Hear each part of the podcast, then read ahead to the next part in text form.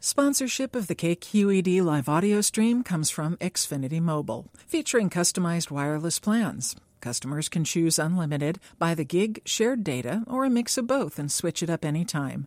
Learn more at xfinitymobile.com.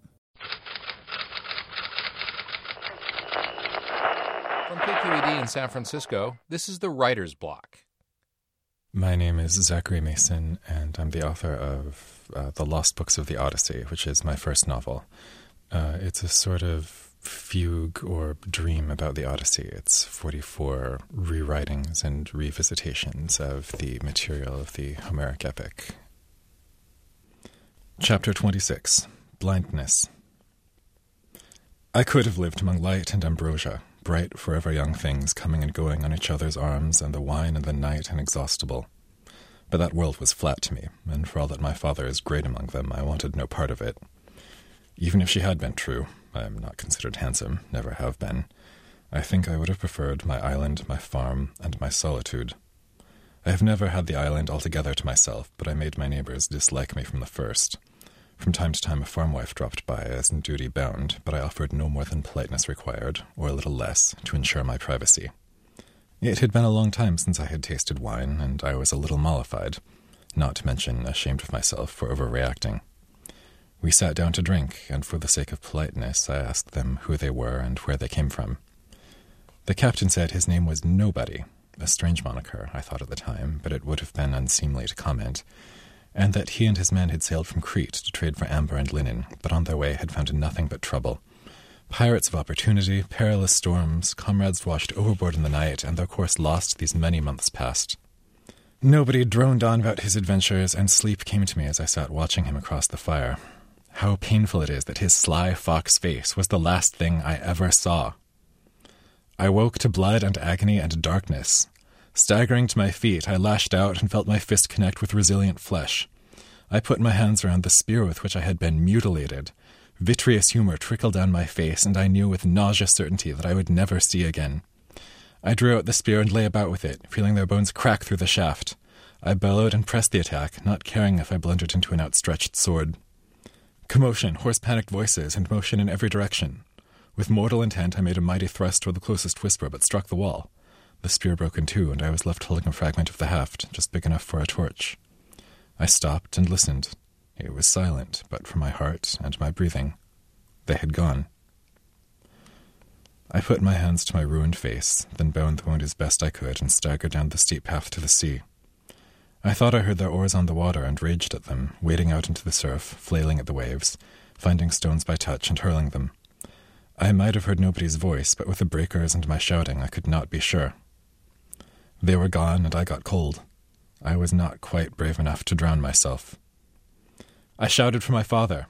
I did not love him much, but he knew his duty, and I thought he would avenge me. If he heard me, he gave no sign.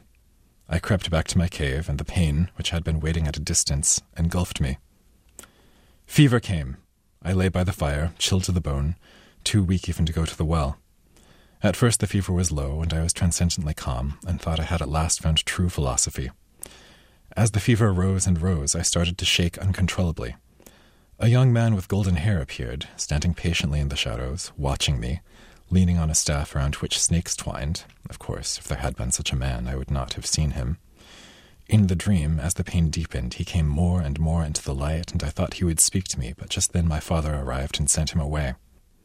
He laid his vast hand on my forehead, as cool as the deeps of the sea, and I told him that it was nobody who did this to me and must die. The fever broke soon after that, and I lay awake and alone in my cave, facing a future of darkness. I groped in the dust and found cheeses, my staff, a bucket, the empty wineskin, the cold ashes of the fire, a pile of furs, and the sharp end of the spear that had blinded me, still sticky with dried blood and matter. I sat down, and I think I would not have got up again if not for my goats, who butted their heads against me and clamored to be milked.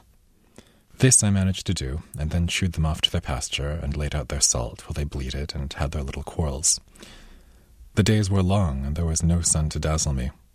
I wondered incessantly about the man who had brought me a sack of wine, a tale, and blindness. In my mind, I replayed everything he had said, trying to reconstruct each tone and nuance. He had not uttered a single true word, of course, but we are revealed in our lies.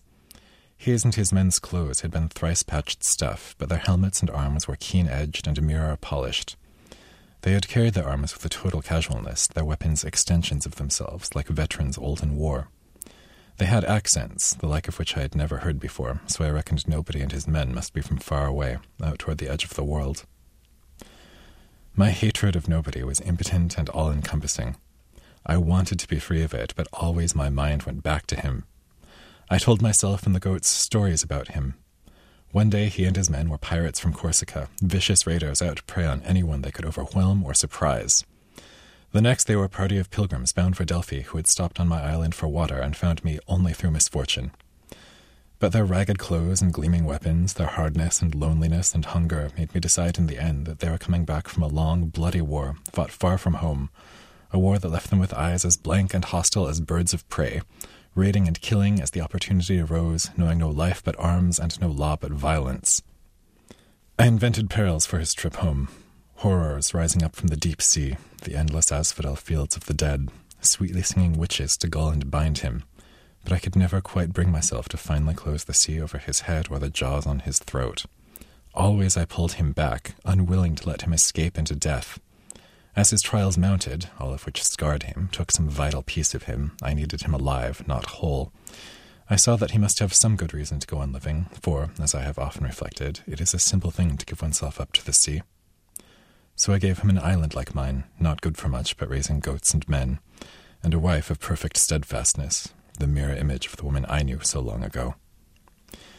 In retrospect, it is obvious that nobody was a nom de guerre, the alias of an anonymous raider. The choice of sobriquet suggests a man infatuated with his own cleverness. He carried himself like a warrior, but preferred getting me drunk to attacking me openly. His mind, I thought, must be like a city of a thousand twists and turns, founded on deceit, with never an open line of sight or a straight passage. Fluent in lies, he must have been the death of many men greater than himself. And he was loyal to his men, or so I liked to think, as it increased my pleasure in making monsters pluck them from his ships while he stood by helplessly, and in making their ghosts weep for burial. The island farmers are less timid now that I am blind. They bring me fruit and salted meat and listen with more than polite interest while I tell my stories. Some parts of the tale have gelled over the years, though others I improvise or vary as suits the audience's mood or mine. Even now it gives me pleasure to invent new sufferings for him. For all that, my bloodthirstiness has lessened. I no longer groan in my sleep or dream of catching him and wrenching out his bones.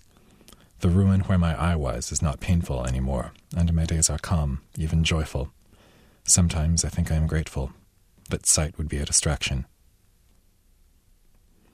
To subscribe to the Writer's Block and hear more stories, visit kqed.org slash writersblock.